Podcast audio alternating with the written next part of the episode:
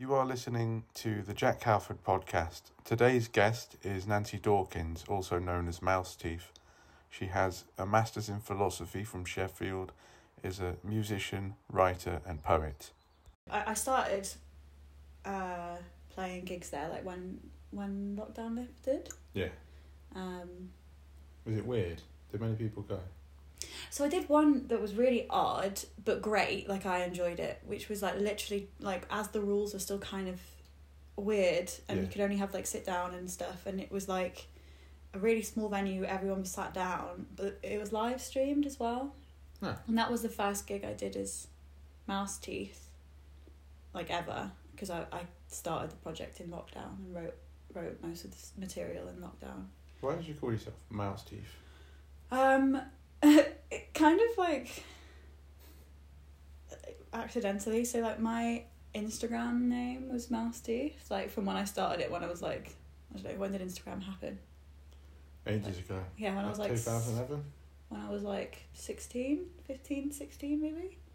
Um, because I'd been called Mouse. I had like a, a friend who called me Mouse and like a group of friends who called me Mouse. Um, and I have like teeth that when I'm singing, so if I'm like upright, 'cause I tend to sing upwards, Mhm. you can just see like the, the bottom of my two front teeth like a mouse. So I called my Instagram Mouse Teeth, just as a Instagram name, Yeah. and then obviously like that maintained my Instagram handle for like all those years, and then when I was wanting to try again at doing music stuff, um, I was like, okay, if I'm gonna take this seriously, I, I kind of need to change my Instagram because it kind of morphed from being it still is my personal Instagram, although I have a private one as well that's like my actual personal Instagram that I post like my life on and Mm. pictures of my niece and stuff. But like it kind of morphed the mouse teeth one morphed from being my sort of private one to being my I guess professional one, although I'm pretty bad at keeping it professional. Um so I was like, okay, maybe I should change this to like Nancy Dawkins or Nancy Dawkins music or whatever. And I think I changed it for a day and I was like, I really miss mouse teeth. No. Like um there were certain people like I don't have a huge following, but there were certain people who followed me for a long time on there who like called me mouse teeth, you know? Um so I was like, I'm just gonna do it the other way around. I'll I'll call myself mouse teeth. I think it's nice, Yeah. especially if you, when you get famous, and then it's just going to be easier because I feel like people like people actually have to do some detective work to figure out who you are, and Yeah. some people, most people can't be bothered. So then it'll be less likely that you'll get. Hopefully, less likely that you'll get like faff from it. I don't know. Yeah, I mean, I had some people saying, especially women, being like, it's good to have some separation between yourself, your name, and your work. Yeah. But obviously, I don't have that much separation because the writing work that I do, I do that under Nancy Dawkins because I don't want to be writing under Mouse Teeth because it just seems weird. But I mean, there are other people who are doing it, like um, Japanese Breakfast. She, um, Michelle, what's her last name? Zao, Zauna? I can't remember. She obviously performs under Japanese Breakfast when she's doing her music, but when she released her book, Crying in H Mart, she released it under a name. Um, yeah, I felt, I think it was a good move because for me it felt like it was drawing a distinction between the stuff I was doing in Nancy Dawkins when I was a teenager, because I was playing a lot around Leicester and doing a lot of that, but it was all acoustic and it was very like my teenage music. So coming out and being like, this is the stuff I'm making now, it's um, all on electric guitar and it's different, um, sort of different style, uh, is mouse teeth. So like it, it felt the, the right thing to do, even if um, it was triggered by sentimental um, maintaining of an Instagram handle. That's cool. I hope so. Because I suppose it's, I suppose if you're a solo artist, it's, it's not like you're changing bands because then Mm. bands have different names and stuff. They always do. They're not Mhm. just. They always have a name Yeah. and then they change the names. But solo artists always have the same name. So if you have a different style, maybe that audience is like, mm, Yeah, I think having different, if you have different projects, it's definitely good to have them titled differently. And I think, like as you said, having separation between the self and the work is also useful, especially when there's like a performance side of it.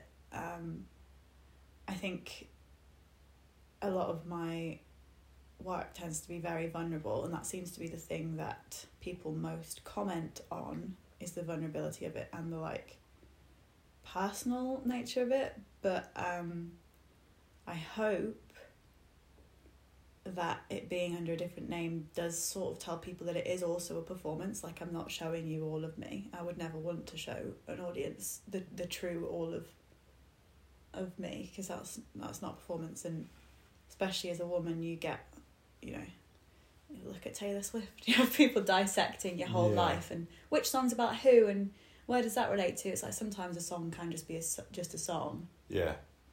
and sometimes a line can just be a good line um that doesn't mean they're any less authentic or Yeah. whatever I get that. mm. I get that. Because sometimes you are just doing it not for the sake, well, Mm. for the sake of it. Sometimes it will just sound really good, yeah and you're like, yeah. yeah There's no metaphor here, but you know, interpret it as you want, I guess. and sometimes you can convey a feeling in a way that d- that isn't like biographically true you know what i mean like you can you can write a song that feels really true to a situation that has explanations of events that didn't happen but still conveys a feeling correctly um so i'd hope that yeah having having a name that separates it from me sort of separates it a little bit i don't think that that Does it make it easier to be vulnerable because it's not your name as well? Or does it not have any effect? Mm, I think I've always been quite good at doing that. Anyway, my my writing's always been very emotional and personal. Um, I've always said that that's, if anything, something that makes it more invulnerable. If you sort of like hype up the drama of it all, um, it's easier to hide behind kind of uh, sort of extreme misery, I guess, um, as a sort of mask. Um, which is funny because I don't think I'm generally that much of a miserable person anymore, anyway. No. you don't seem like. Yeah, you don't seem like yeah, I yeah, I don't think that I am most of the time. I, That's I mean, good. Yeah, I mean, I went through a big part of my life. I'd say probably the majority of my life where I was um, a very miserable person. But I don't. I have obviously I have ups and downs and bad days, and um, I am probably more sensitive than a lot of other people are, which I feel like you could maybe relate to. What? them being aware of that, you know. Like um Yeah. and but that doesn't necessarily mean that there's something like Wait, why do you wrong think with I can me. relate to that? Just think that you're a sensitive person. Do you think I am? Yeah. Would you not think that? Uh, yeah, like how? I just think that you you're aware that you can you have big have like intense feelings in reaction to things. Oh yeah, Yeah. true. and that being aware of that isn't saying that that's a bad thing. If anything, it's o- o- I often think a, it's a necessity good to thing. be aware of it, yeah, a necessity to be aware of it. But I also think that it's respond to it in a healthy way. yeah, I think that it's needed in order to be a good artist as well. Yeah. Yeah. Like if I'm going through something, I'll be in the studio more. Mm. Do you do you write music or write more when you're feeling down, or you oh, just go into 100%. like a state? Hundred percent, right, Yeah, right. More than help? down. Oh, definitely. Like I went through a really, really rough period. End of last year. Winter always tends to suck for me, and I've I, I mean. I guess you can call it seasonal affective disorder, or you can Sad. whatever. But I do think that, that human we human beings naturally have like cycles that we go through, and I'm trying to to less like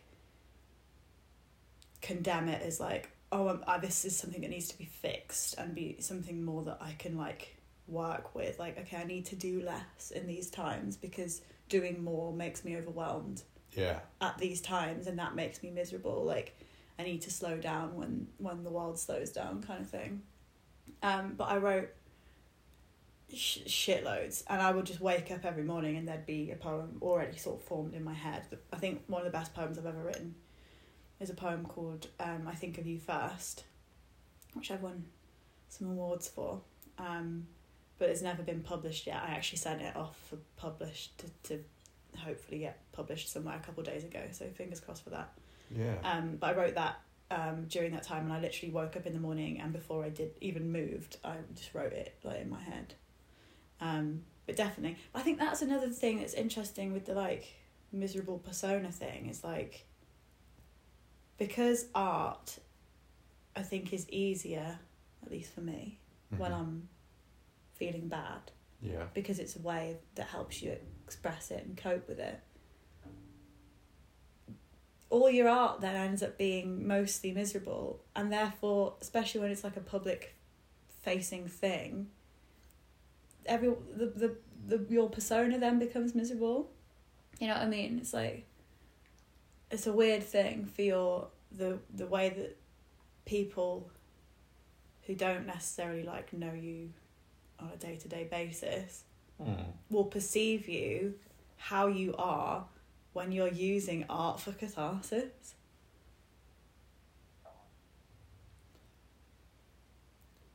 No one's surely no one's in a constant state of like trying and I think some people are. I think some people are in constant states of misery more so than I am. I've been in constant states of misery more so than I am now. I would say generally most I- of the time I'm doing pretty. I've been alright. like it for like weeks Yeah. and it's not very nice. no, That's- That's why I like yeah. Why I'm doing this and like trying to Yeah. do stuff so that I feel productive Mhm. and talking to other people about about that helps because then Mhm. it's like oh everyone goes through something like that. I mean Mhm. I think everyone goes through some kind of adversity in their Yeah. lives. Like everyone has to deal with something. Mhm. So the more we talk about it, the more we feel connected to each other. I think that's what that's what I like talking to people. Yeah, I agree with that. Yeah, it's just a very strange thing that I'm often aware of that like especially as I'm not te- I'm not generally someone who like goes out a lot or is out in the world that often because mostly because I can't because my body is doesn't work that way, doesn't allow it. Um most of what the world often sees of me is is misery. I had a friend recently um, who I met through poetry. A guy called Marley. He's a really great poet. Mm. Um, and he was saying, he's like, you know, you're such a, a great poet and you're a really great performer. It's really funny that people seeing on, you on stage would never guess that you're really funny. it's like, you, you never know that. and uh, that's interesting.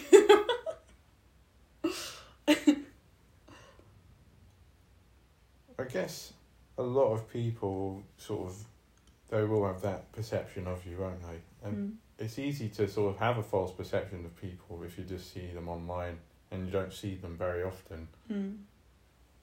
because they just have like an online persona, especially if they're ill or disabled or Yeah. something. I think it's also like that. It's not just necessarily the online persona. It's it's like the perf- the performance Like a mask. thing, like being on stage to people, Oh yeah. and especially when like it's quite obvious that what you're performing probably is very personal, even if it's not always literal, um, because people are aware that they're seeing something that's kind of a truth of you Mm. it's very easy to then assume that that's the whole truth of you rather than just a very specific and often cathartic thing that's the thing it's like what what people are seeing on stage are things i will write often in my darkest points or about previous darkest points when that's like 1% of my life do you know what i mean Yeah. Okay, Essentially, maybe yeah. not one percent. It's probably bigger than that. Historically, it was a vast majority. At the moment, you know over the past couple years, I would say it's mostly a minority. Good. yeah, I understand that. Hmm.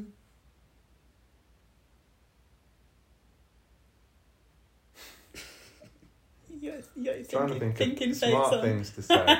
You don't have to be smart. It's your podcast. You can be as dumb as you want it.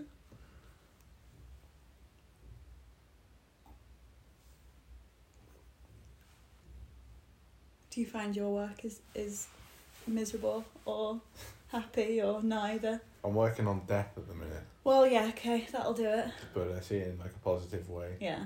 Or I'm like, remember that I'm gonna die, and everyone I know and love is going to die. hmm So get out of bed and go and do something positive. Try and Yeah. help people. So Death is motivation is interesting. That's that's yeah. what I took from Stoicism. Like Mhm. people say that Stoicism is kind of bad because it tells you to suppress things, but I don't think it really is. I've Saying never suppress really been things. much of a fan of the Sto- Stoics, but I also would be lying if I said I'd done a lot of delving into it. Yeah. What did you delve in? Did you find anything positive from it? Um, I tend to find any any form of anything really that becomes like prescriptive it can often be bad but that's the problem just with people in general is that you you state an opinion and people universalize that as like this is the thing you have to do um any i think any strict adherence to any like role of um rule of ways of being or Mm-hmm.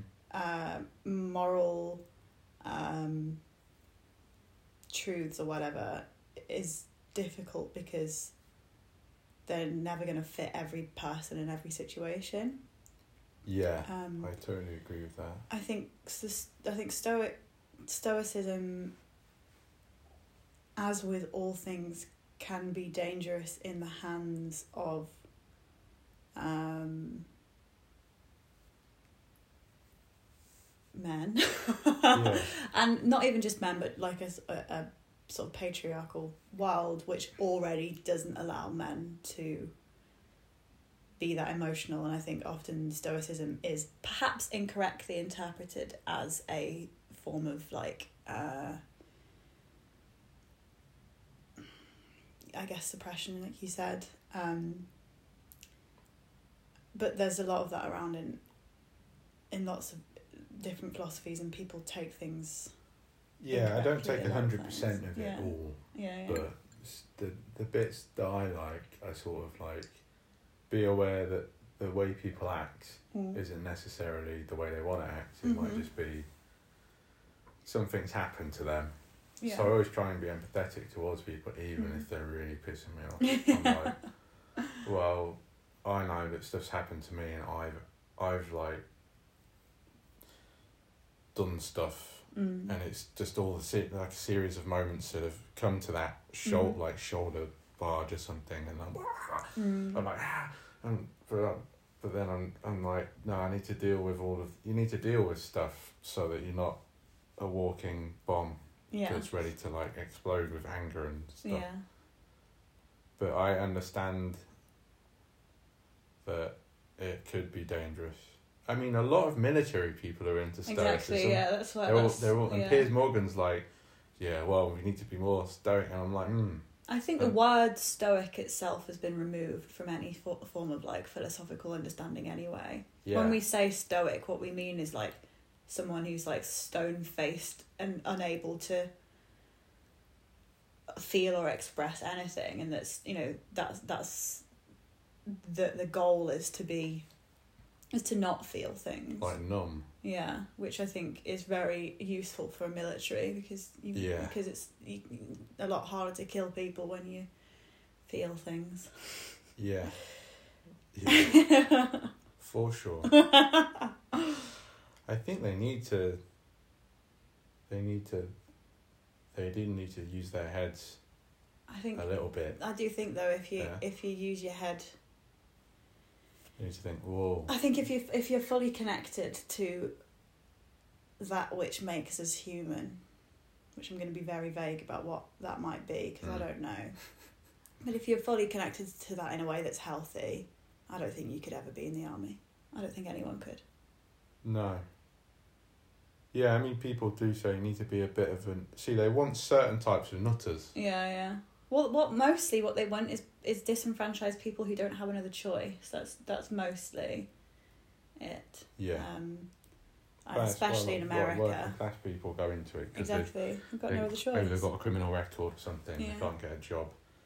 And they pay for people's education, which is very appealing for people who wouldn't be able to afford it otherwise. Yeah. Um, I mean, I went through a phase when I was about 14 where I had decided that I wanted to, to be an engineer in the army. I don't really know why, because I'm very anti war. Um, and I feel like I always have been, but Yeah. um, I think I just wanted to prove. I wanted to be in the I Royal, just wanted to, to prove something. I Royal. Marines. Um, I'm glad that neither of us are in the armed forces. I think that would be fucked for both of us. Yeah, I don't think I'm. Because I like to think, yeah, I could do, but I was just attracted to the discipline, and Yeah. like, I just want to become this like big dude who's disciplined, and but I don't want to kill anyone. Exactly, and being part of war. I don't want to get killed either. I think I also was just. I mean, this is incredibly just autism coded like conversation. It's like I don't like taking orders, but I Oh. like enforced structure because I can't enforce it on myself. Yeah, I understand. I that. would I would get to a point though where I'd fucking hate it. I don't like being told what to do. I don't agree. I, I have never understood hierarchies because I'm like, if Yeah, if the thing is the right thing, it doesn't matter who's saying it. It's right regardless. Like if there is a right way of doing something, the the, the lowest level person saying that is just as right as the top level person saying that. Just never that's never sat well with me and that's sometimes got me promoted at jobs, it's sometimes got me fired.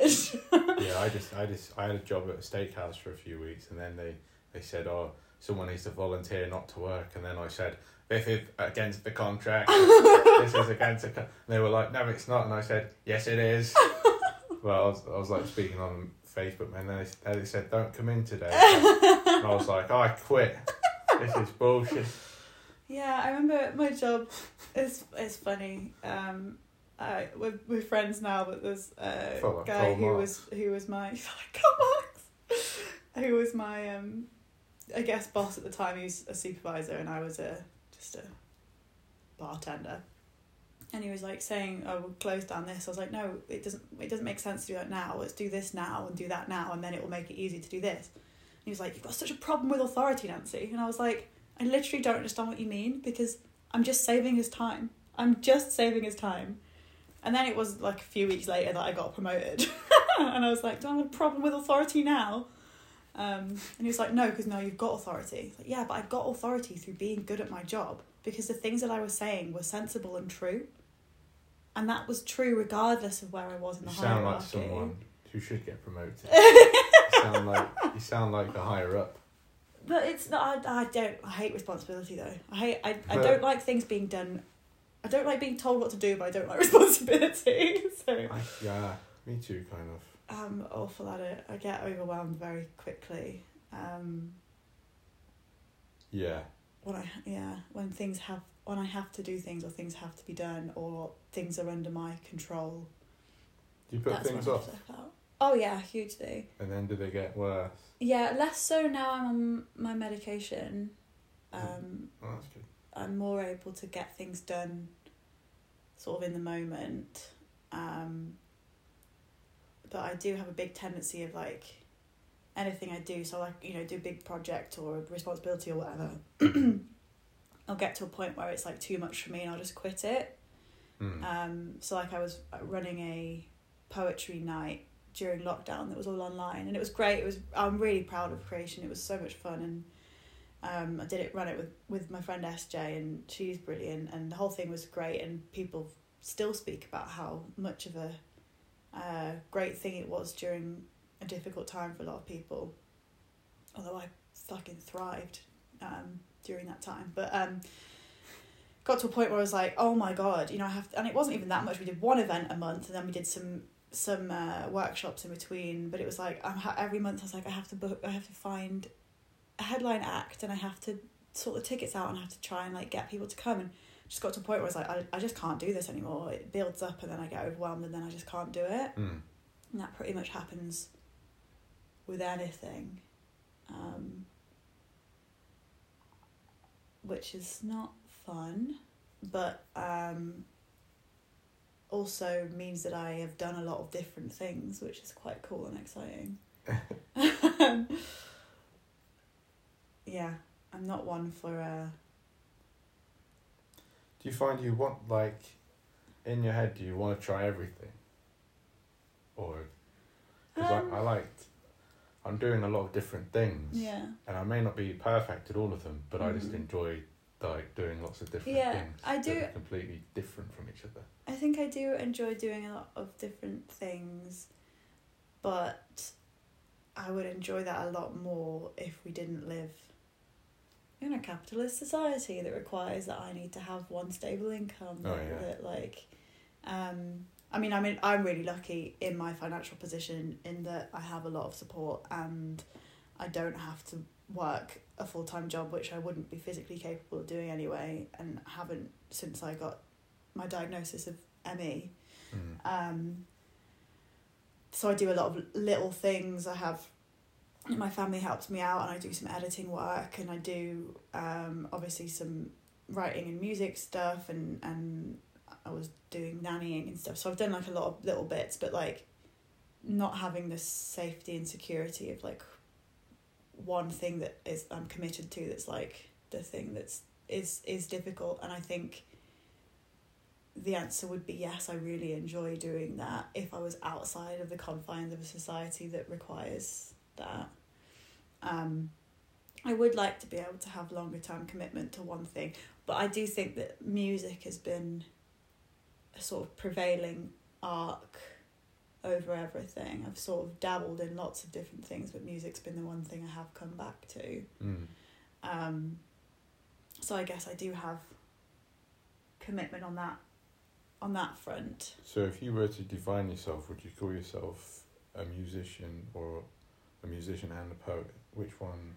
Um, I'd say both really, and I mean I often call myself a writer and musician because That's yeah. writing, obviously I write my music, so writing even comes under that. I write poetry, that at the moment is the predom like the the dominant writing thing I'm doing. But obviously when I was, you know, in academia doing philosophy, I was a writer of philosophy. Um, I I write personal essays. Um, I've written short stories that have been published. um, I don't tend to write fiction that often because I don't have the focus to do longer pieces. but um, writer in general tends to encompass a lot of things, but then musician. Oh, that's my door. Yeah. I would call myself predominantly. I think mu- music is probably the thing that I want to be doing as my like primary thing, but I think that I will always write as well. Yeah. Um, obviously, I'm working on the record right now, which will be released hopefully spring next year. Mm. Um, and I think maybe after releasing that and then maybe maybe touring it, I would might like to put um, a poetry collection out maybe. But I've not like committed to that. That's just sort of Pretty cool. that's an idea. I'd maybe like to sort of alternate sort of releasing a record and then releasing a book of poems and then That sounds Like a nice, record. nice way of working. yeah. Like gives your mind rest one from the other. Yeah. And I mean I'm constantly doing both all the time. Like I'm always writing new songs and I'm always writing new poems. But the work of actually putting a body of work together, like making a record is a very different thing than writing a record is. Um, putting together a collection is very different than writing poems are. I feel like it's a lot more sort of structured work. Yeah, I get that because like I wrote this like zine thing Mm-hmm. and then when I'm actually printing it and making Mm. the thing, I'm like, oh god, what the hell is this? Because I'm like, uh, That's why people get pay other people to do that shit. yeah, and I'm like, oh, I want to do everything myself, yeah, and but then it's ugh. it's a very different. um it's kind of Thing. good if you've got anything going on in your head, then you can Mm. turn into a robot and sort Mm. of like do I something. do like a, a good repetitive task. When I was on the bars, my favourite, my least favourite thing was always serving people. um, and my favourite Ugh. bit was like chopping limes. I loved chopping limes. You'd have like, on a Saturday, you need to fill up like between three and five buckets of Buckets? lime wedges. Yeah. Because you put them in like every drink. Oh my god. And you just stand there like with a whole tray from the um, grocers or whatever, you know, whole tray of limes, just chopping them up repetitively. And because you're doing a job, no one asks anything else of you because you're doing an important job that's needed. You don't have to deal with any figuring out anything. It's just a task and you've got it and you stand there and it's just repetitive task. I loved it. Um, yeah, really enjoy that. Line cutting. Smells nice as well. yeah. Although if you've got cuts on your hands, Mm. which you often do as a bartender, Yeah. um, that wasn't always great. yeah.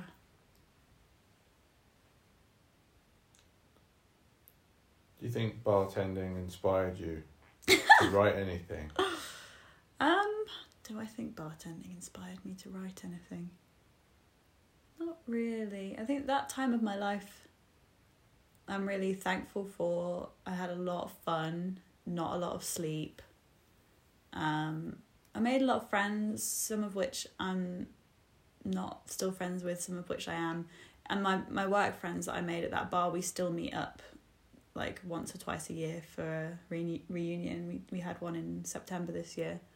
I think that's quite unusual, really, for a group of people who met on a bar job to still be friends. I mean, I only worked there two years, and it was.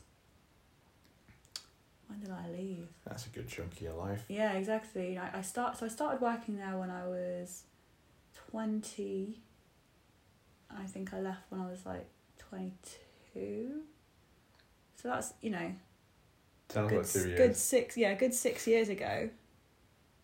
Um, and I'm still meeting up with that group of people, and some of them still work in bars, some of them still work in the same company. Lots of us don't.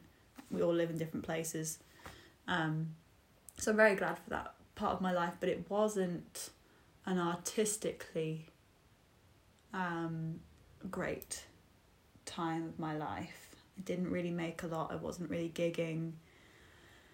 Um, lots of my friends that I made in that sort of scene were professional musicians, and I don't know. I, I feel like I maybe could have made more of a effort then, but I also I didn't really have the time or energy, and also felt kind of um, it wasn't necessarily the most um, creatively like supportive environment. I would say, um, but it was fun. I had a lot of fun and very grateful for a lot of the people that i met during that time. Um, a lot of who are still like really good friends of mine. But yeah, I don't really think I made anything. I'm trying to think. I read read quite a lot. Um, which obviously is important creatively for me. Yeah, I suppose sometimes I have points in my life where I'm not making a lot, but then Mhm. I am experiencing things that maybe Mhm. feed into the work later on Yeah. or something like that. There's that quote that I can't remember who said it, and I'll absolutely bastardize the quote. Is that, that you know, writers need to live. You, you need to I- live, I otherwise think that's why I write ended about. I end up doing things. Yeah. I need to experience life because then, I mean, that's what it is. Yeah. so then you can actually write about something. Yeah. Or make anything about anything. I guess it's Yeah, that's research, yeah, just living. definitely. I um I recently finished uh The Artist's Way. Um, by what's her name? Julia Julia Cameron. It's like a really famous book in, I want to say the eighties maybe, and it's like a twelve week course. that um, it's supposed to be for people who are like creatively blocked, which Mm. was a bit weird for me doing it because I'm I wasn't creatively blocked. If anything, I I'm, I I make too much stuff, like you Yeah. know too much too many ideas, but I did feel like I was sort of struggling with with maintaining any like consistency through it, um, and I found that really useful because each week you have there's like 10 tasks and you don't have to do all of them. She's like you know do like at least eight of them whatever. Um, and it was great for me because i struggle with routine but i need direction. Yeah. i'm bad at self-direction but i do not thrive in a every day that here's what you do. So it was good for me in that every week the tasks were different so I didn't have any rep- repetition of like being stuck into a routine with it, but I had some direction that was coming from outside of me. Um, so I found that really useful. And part of that, every week you have to do an artist date, which is where you take yourself somewhere that's just sort of having a play on your own. So it could be going to see a film or it could be Yeah.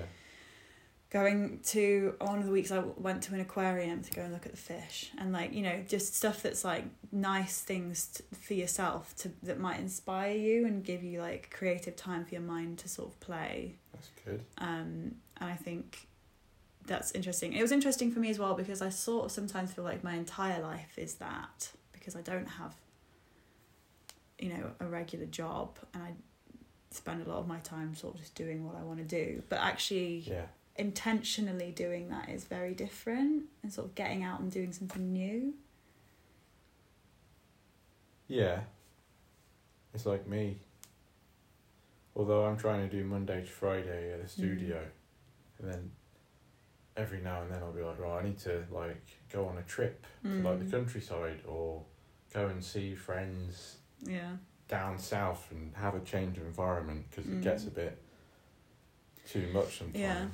I think sometimes there's, a lot of pressure for anyone and artists included in that to like replicate a nine to five life and it's like the nine to five life isn't a natural state of being and, No. and like the reason why so many of us are so miserable is because they're working jobs that don't allow you to like be a human in the way that you're supposed to be and trying to like rise and grind culture and like hustle culture it's just like why would why would you want to replicate the, You know the what, life that the enjoy it to a corporations have given you yeah i think the structure can be good It's not yeah, because I don't like I don't have specific hours, Yeah, but I just try to get into the Mm. studio every day, Monday to Friday. mm.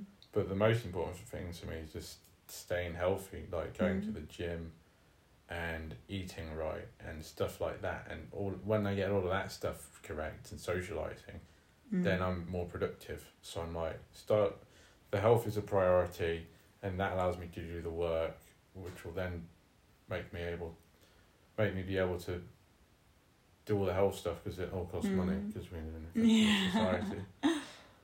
Uh, yeah. Yeah, I mean that's it's good that it works. I I for me sometimes I realize that I have to prioritize like one or the other. Some you know there's this whole thing of, I mean fuck Jordan Peterson, but that whole thing of like make your bed every morning. It's like mm, revolutionize men's lives. Um, sometimes in the morning I can either make my bed, or I can write a poem Yeah. and I, I can choose which one I'm going to do. If I'm going to get get up and it's like doing the artist way, which has been great. One of the things is doing morning morning pages, and morning pages is writing three pages every morning. And I used to journal every morning, and every night, and did for years, and then I sort of stopped. And then I started again, but it was some days it's like in order for me to get three pages down, I was having to stay in bed writing these morning pages for fucking hours, which meant I wasn't doing other stuff. So I had to give myself a time limit. It was like, okay, I'm not going to do three pages if that takes me too long. So it's like either it's like I know that journaling is something I need to do frequently in order for me to get my head in the right space. But if I do that the way that I want to do it and then I wash my face in the way that I'm supposed to and I brush my teeth in the way that I'm supposed to and I make my meals and I make my bed and if I do all those things it's I will not do the things that I'm making Yeah. because I can't do both because Yeah. my brain and my body won't let me. So I have to choose on the day which and it can't be the same every day for me like because okay so one day there's a poem happening that means that I'm I'll I'll do that poem like this morning I woke up and I felt awful this morning I felt super anxious I'm like very heavily on my period I've been really tired and burnt out I woke hmm. up this morning and I went to journal and I was like okay I could either journal and feel super anxious or I could write a letter to my MP about Gaza Yeah. and it will help me feel a little bit less shit about it. And it's like I know that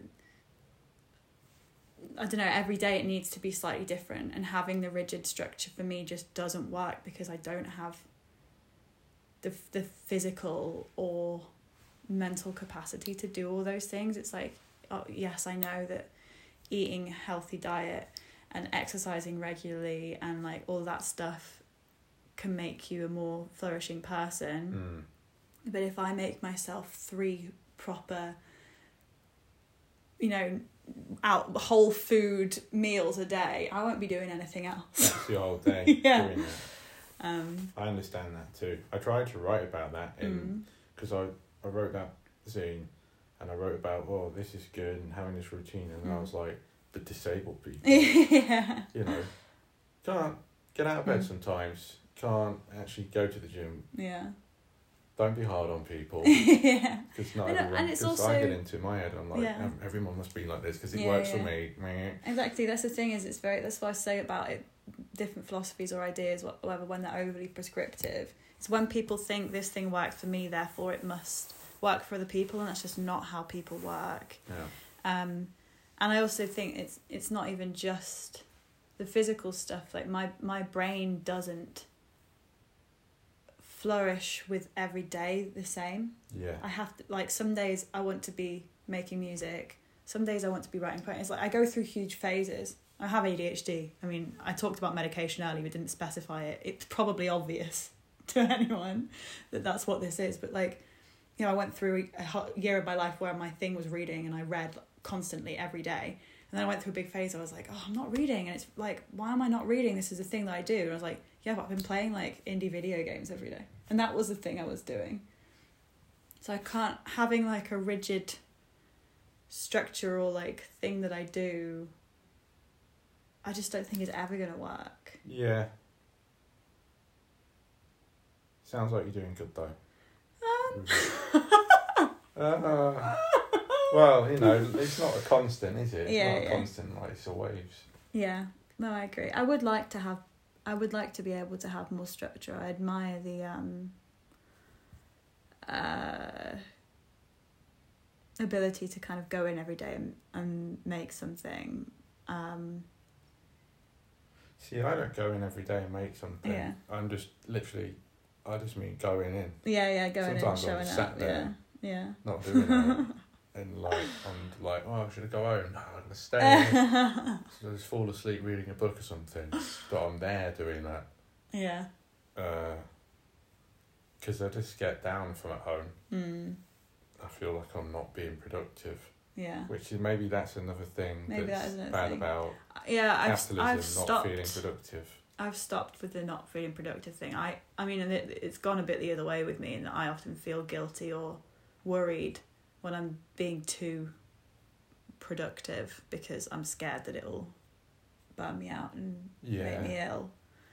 And I think both both of those things are equally not great. But the whole productive thing really, it it generally pisses me off when people are like, "Oh, I'm not being productive." I'm like, "What do you mean? You're a human being Yeah. who's alive. What are you on about? like, what are you on about? Are you meeting your minimum requirements for like the thing, the responsibilities you need to be alive? Like, okay, if you've got kids, are those kids fed and watered?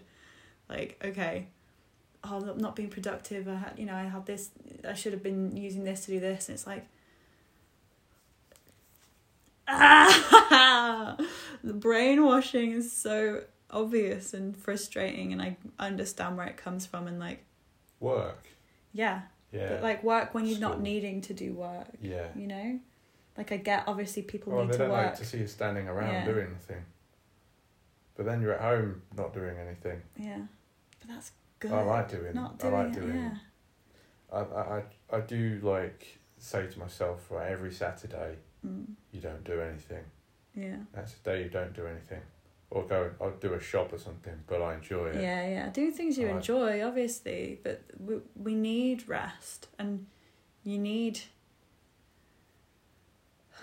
fun and Yeah. play and and that's just as productive even though I think that's just not a useful word but Yeah. then anything else it's like Should we ban the word let's ban the word productive don't use the P word.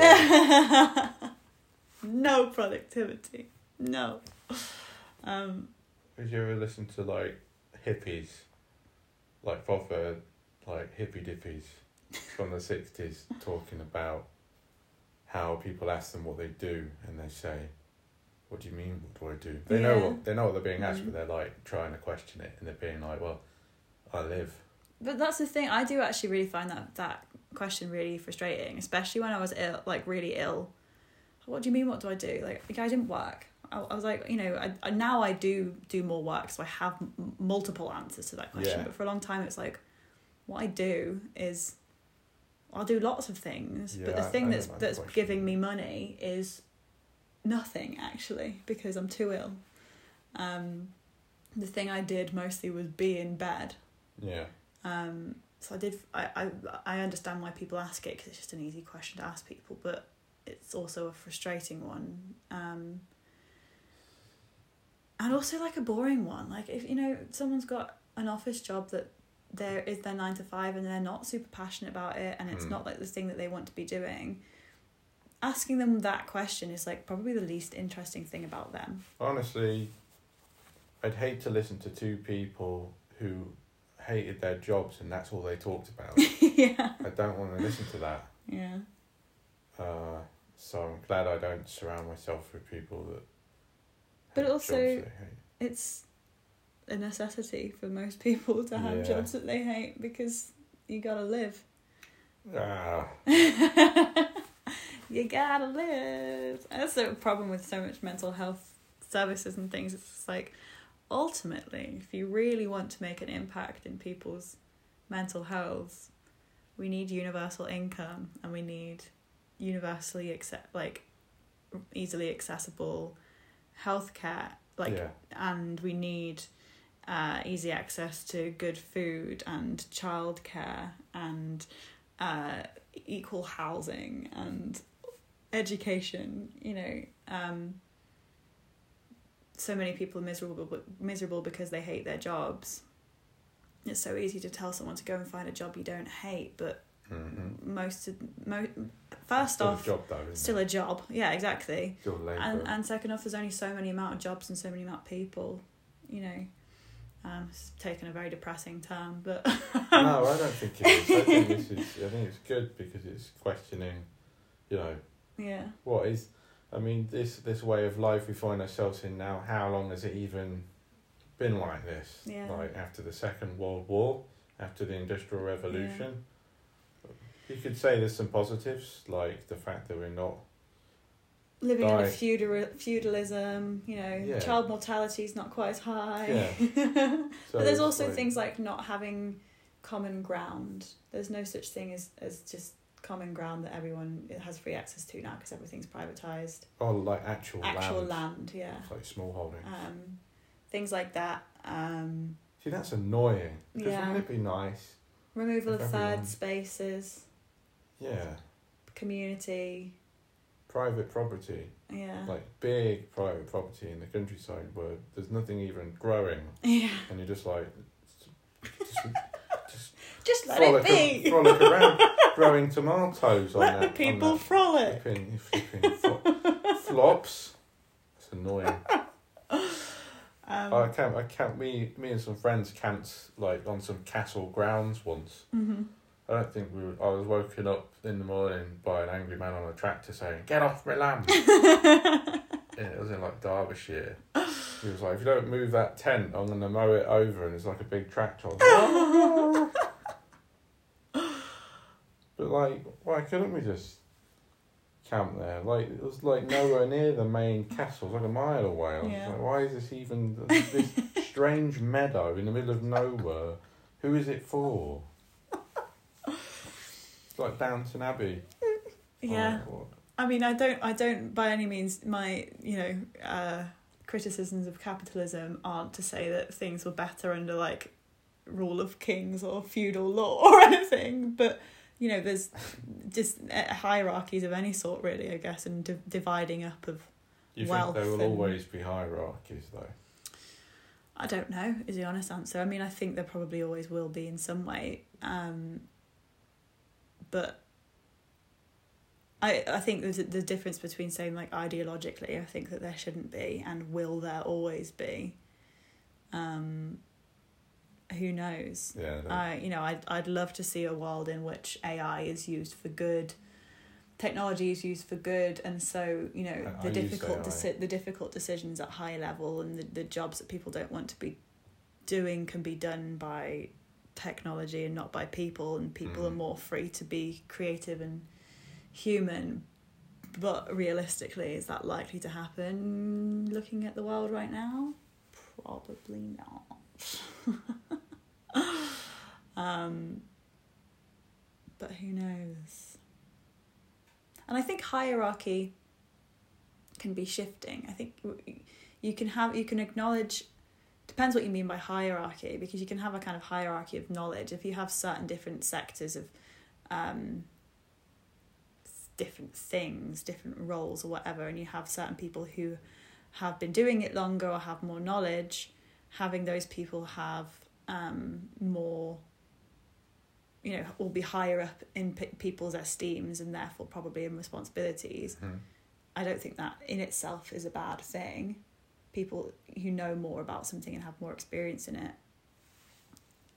Um, but then the problem with hierarchies is when it's then um, either just stagnant in that those people retain like a sort of power forever, or that's then passed down through like nepotism or um, oligarchy or plutocracy or you know when when it's money involved or whatever. But if you have people learning things and the people who learn more about specific things have more um, say in those areas, that makes sense. Because they're just more knowledgeable. Exactly. And it's for the good of everyone. hierarchies in and of themselves I don't think are necessarily bad things unless they become um like rigid, unaccountable and um I guess like hoarded by specific groups. Um and not shared, you know, knowledge needs to be shared Uh, power needs to be shared. If we're going to have money, it needs to be shared. Financial hierarchies suck. Yeah. yeah. Obviously. I mean, I don't know. If I had loads and loads and loads and loads, nah, I'd probably share it. I don't know. Yeah. I think there's there's like I don't understand how people can hoard billions and like.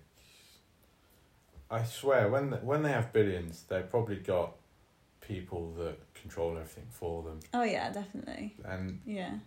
They don't have access to their funds. I don't think. Well, I mean, it depends what you mean as well, because often when we say people are worth billions, it's because their assets are worth billions. So they won't just have they won't just have a billion in their bank account, but they'll still have access to a huge amount of wealth and power because of that. Go to space. Um, but there's a lot of you know Dolly Parton. She isn't a, bil- a billionaire because she's given away so much of her money to charitable things and different people and stuff. Like there's ways I think that you could do it in a way that's more ethical. Um, but I do also think that in most cases, the act simply the act of amassing that much wealth, regardless of what you then do with that, is unethical because it means that the people who are m- producing that wealth for you aren't getting paid fairly. You're using labor that's cheap yeah. to get that much. Well, um, the thing is, if they shared it, then they wouldn't need to work. yeah, That's why they don't pay them enough. yeah. I think. I think, that, I think that's how it works. It's interesting though. I was having this conversation. You with buy the property as well and put the rent prices up. Yeah. So yeah, Oh, God, yeah. it's a bit This more is the money. thing, right? but Like, do these people realize they're villains or not? Like, so me and Courtney have been watching Succession. What's that? Succession, the TV show. Um, it's like sort of loosely. what are you doing, playing with your hat? Um, it's loosely based, sort of like on a kind of like Murdoch esque family of like this big media company owned by an incredibly powerful man who owns all the media and then the Ooh. the family. Um, it's like, do men like that? Do they realize they're the villain and don't care, or do they, or do they not see it? I think maybe they see the world as a game. Yeah, It's a game of Monopoly. because I generally tend to try and see the world through an understanding that everyone, apart from maybe a few sort of like outliers, everyone genuinely believes that what they are doing in that moment is the best thing they could be doing. I don't think anyone goes out of their way really to be the bad person. I think everyone's perspectives are so different and some people's perspectives are incredibly warped but that generally that what they think their perspective is is the correct perspective Hmm. and i look at men like bezos or elon musk or whatever. And i'm like do you genuinely think that what you're doing is the, the right thing? And it's like they must do right? Do they do they see themselves as a villain and they don't care? Do they not have a sort of moral compass at all? Is it just sort of a amoral stance on the world do they think that they're upholding some moral truth that other people are missing? Do they think they have a right to that wealth? Do they think that by creating that wealth and distributing it however that may be amongst the workers by having them employed but not letting them unionize is ethically right or do they just not think about that? I think about that all of the time. They must disso- dissociate yeah. because they're like once once once they're like up there and they've got that Mhm. much, everyone else is just doing it for them and Yeah. they're just accumulating it and they have meetings with wealth management yeah people in nice houses yeah and they're part of this upper upper class mm. who just hang out with each other. so you just so they're just so So- removed from it that their perspective doesn't even include the perspective of workers Yeah, yeah because the workers there to serve them at that point. Because I, I don't genuinely think anyone intends to do evil Mm. that might be a a radical stance I could be convinced of, but generally the the way that I navigate the world works better, makes more sense, and I think generally makes more of an impact if you try and assume that everyone thinks that what they're doing is right. And it's either they either have less information or different information or different perspective or maybe a warped perspective or whatever that's impacting their actions. But with some people, it's difficult to. Um, I think for a lot of people, that. it's difficult to Mm. change your mindset. mm, It could like talk about anything. Like you might like the colour blue and Mhm. like wearing anything else, but that is hard. Maybe that's the same as a billionaire changing their ways about how their business is structured. Maybe it's the same thing. maybe a question of taste. Yeah. yeah, it's a weird. It's a weird way to think about people, and I think it's an interesting way to see the world. But it does. Sometimes I worry that it sort of does border a bit on de- determinism of that, like, okay, if I'm seeing everyone as an as a sort of accumulation of things they've been told, the education they've had, and their actions are a result of those things, does that mean they ever really had any choice in that matter? Um, which you can tell my multiple philosophy degrees, all they ever really did was make me panicked and overwhelmed about the state of the world. um, it's yeah, it's a hard. Sounds one. like you're a bit of a telepath almost. you're like you can look at what's happening in the world and at the people, and then you're like, maybe they're doing this because of this, this, this is how they think. Oh yeah, I I, s- I spent a lot of my time doing that. I So s- spent a lot of my time doing that Do me. during during the during the you know current Palestine Israel stuff. I think what what's happening is abhorrent and horrible, and I think that we need to call Israel out on war crimes that the UN has said ordering the evacuation is against international law. All of that stuff. But I understand why Israel's doing what it's doing. Mm. I, I I'm not like I understand on both sides why everyone has acted why they have. I understand why. It doesn't make it right. I can I an- any most things that happen, I can rationalize the thought patterns and worldview behind it that that makes it happen. Yeah.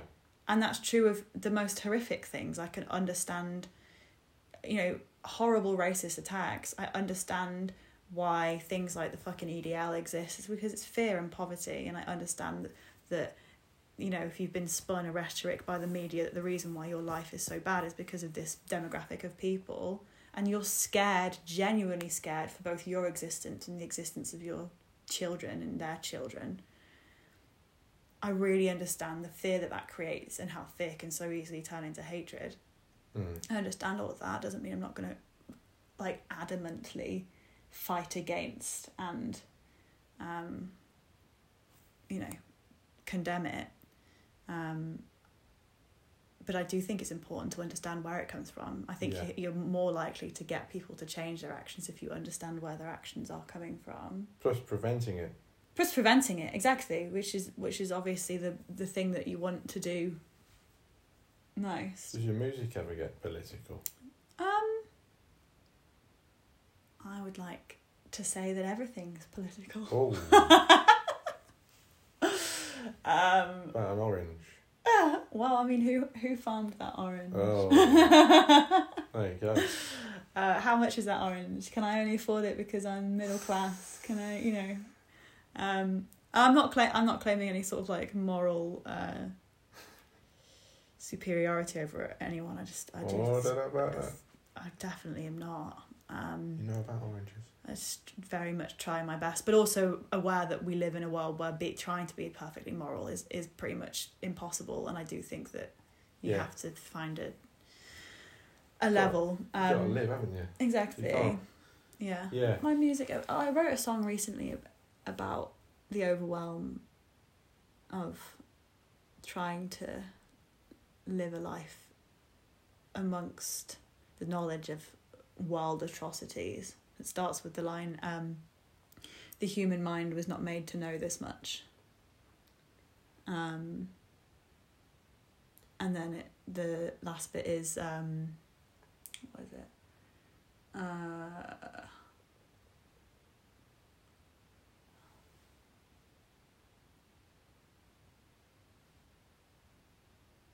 there's a bit that's um, I'll do my best even though it's not enough, Mm. which is I think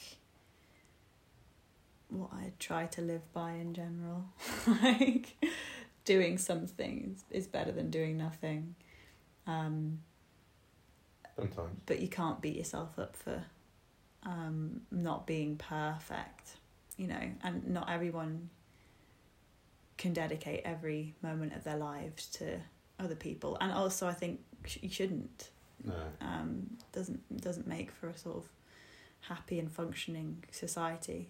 Um, but yeah, so I guess that's sort of political. Um, and my, my poetry gets more political and you know I talk a lot about being a woman in music, um, which often rubs up against sort of patriarchal themes and um, rape culture and that sort of stuff. But I wouldn't necessarily even call that political because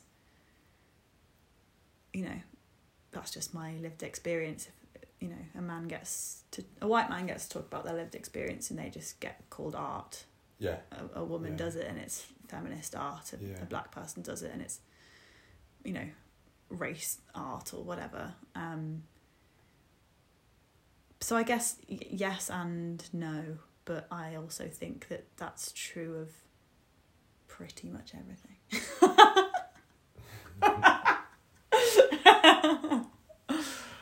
yeah. I'm gonna go for a wee.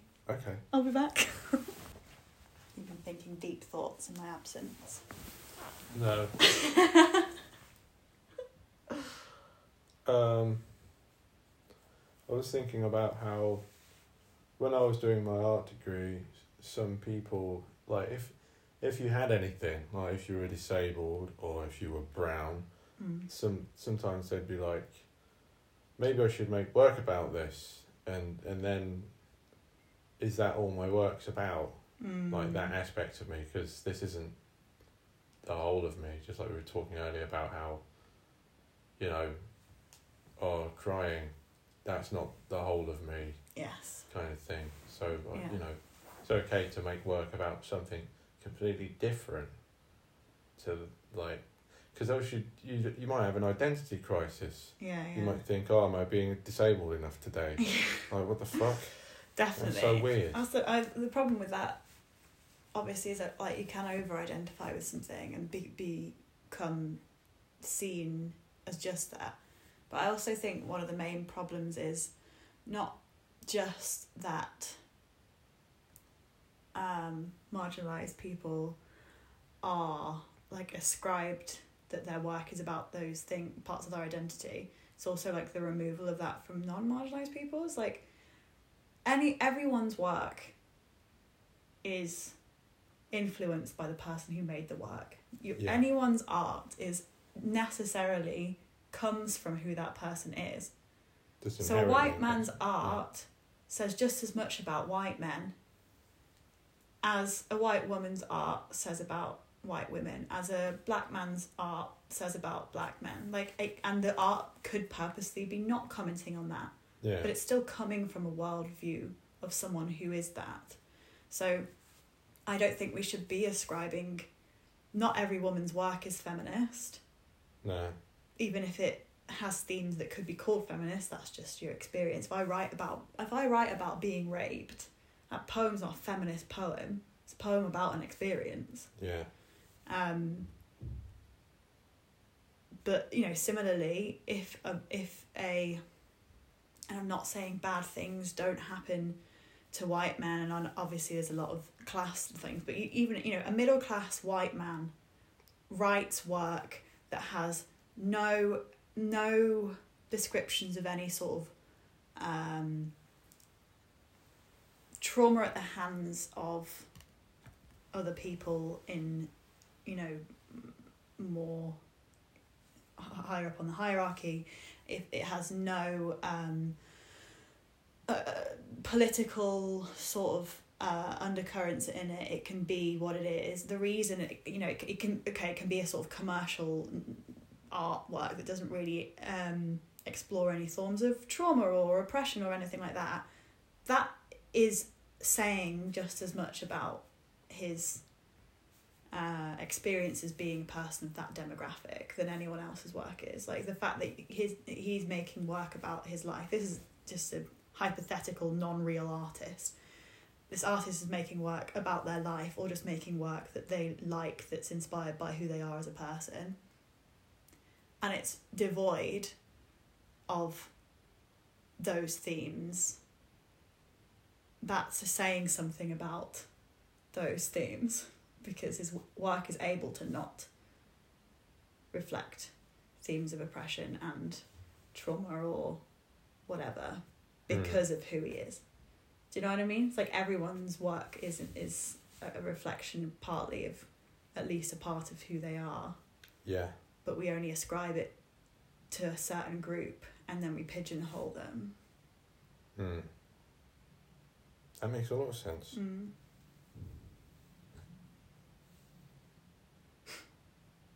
Damn. I hope it makes any sense, really. Yeah, because. yeah. So, like, someone who's super duper privileged might work, Mm. their work, like, it might be all like technically really good Mm. and everything, but it maybe just feels quite numb Mm. because they're not really experienced that much adversity in their life, Mm. so they don't really have anything to talk about. But then that's a that's a good thing that they've not had to deal with all that stuff. But maybe it would be good if everyone could not have Yeah. to deal with all of that stuff as well. I mean, I think everyone has the capacity to experience pain. I mean, you're talking about death as a sort of like motivator. well, yeah, But what the one unifying thing of everyone is that we, we will all die. We all are confronted by death. We all experience it. We all know people who die.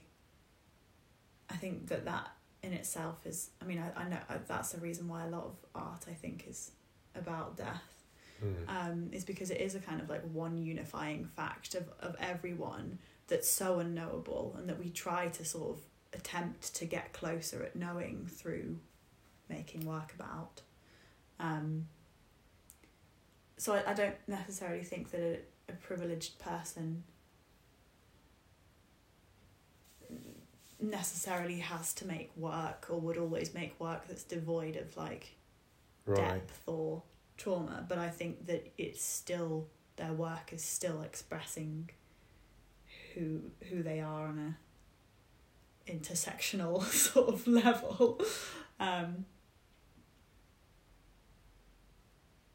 in, in that all people do, which yeah is um interesting to think about. See, you can be aware of everything, and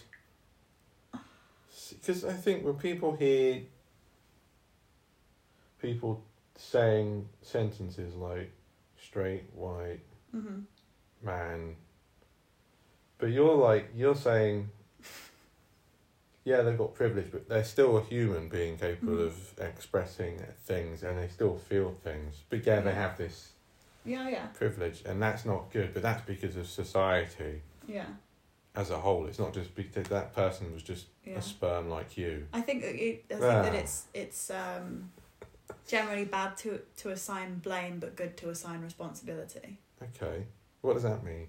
So, someone in a position of privilege, you you know, often the, the response of like, you have this privilege. It's like, well, it's not my fault. I didn't I didn't choose where I was born and what I was born into. It's like, no, it's not your fault, Yeah, but it is your responsibility. Now that you know that you have that, to try and make it better for other people. right. We're not, you know, no one. I don't anyway. I don't. I don't want to make life worse for anyone. I want to make No, it yeah. just as good for everyone. Um. My definitions of what good is might be different to the definitions of billionaires, but you know, it's um. Yeah, I think that again, blame is a often a pointless thing, but responsibility is really important. Um, so actually, I played a played a video game recently called um the Co- the Cosmic Wheel Sisterhood. It's a fucking sick game. I finished it in like three days because I could not stop playing it. What's it called again? The Cosmic Wheel Sisterhood, and it's about a witch who's a tarot reader, obviously. Of course. Um, Oh no. and it's like a story game, but it's kind of like a choose your own story. Do you ever read choose your own adventure st- storybooks as a kid? Did I ever read what? Choose your own adventure books. Like Goosebumps. I don't know what whether Goosebumps was. But it's like you have to you have like you choose like do you do this turn to page this like you do that yeah, yeah kind of like that way. you had like loads of different options and all of the different options that you make a lot of them are quite philosophical they're like one of them was like do you want to be loved feared or respected or something. And like there's loads of different choices and they all add up to the end. But before the end when you've made all your choices there's a line i'm going to butcher it but it's like um everything that happens now is not your fault but it is your responsibility. That is fate. That made me like cry and tingles. I was like oh that's so good because you've just spent this whole game like painstakingly making decisions that i think were good. And so many of them actually led to like horrific things happening. It's like yeah that that wasn't my fault because in the moment i didn't have the information that would made me know that that would happen. I was Yeah. trying to do what i thought was right based on the knowledge i had but then but it is my responsibility. Because you know I have a responsibility to try and then make it better. Yeah. or you know I think that's true of of everyone. There there are obviously things that are our fault that we have we should have blame for but most things as I said I think most people at most points in their life are operating out of thinking what they are doing is the best at the time. So blame is usually pointless. Mm. but responsibility is important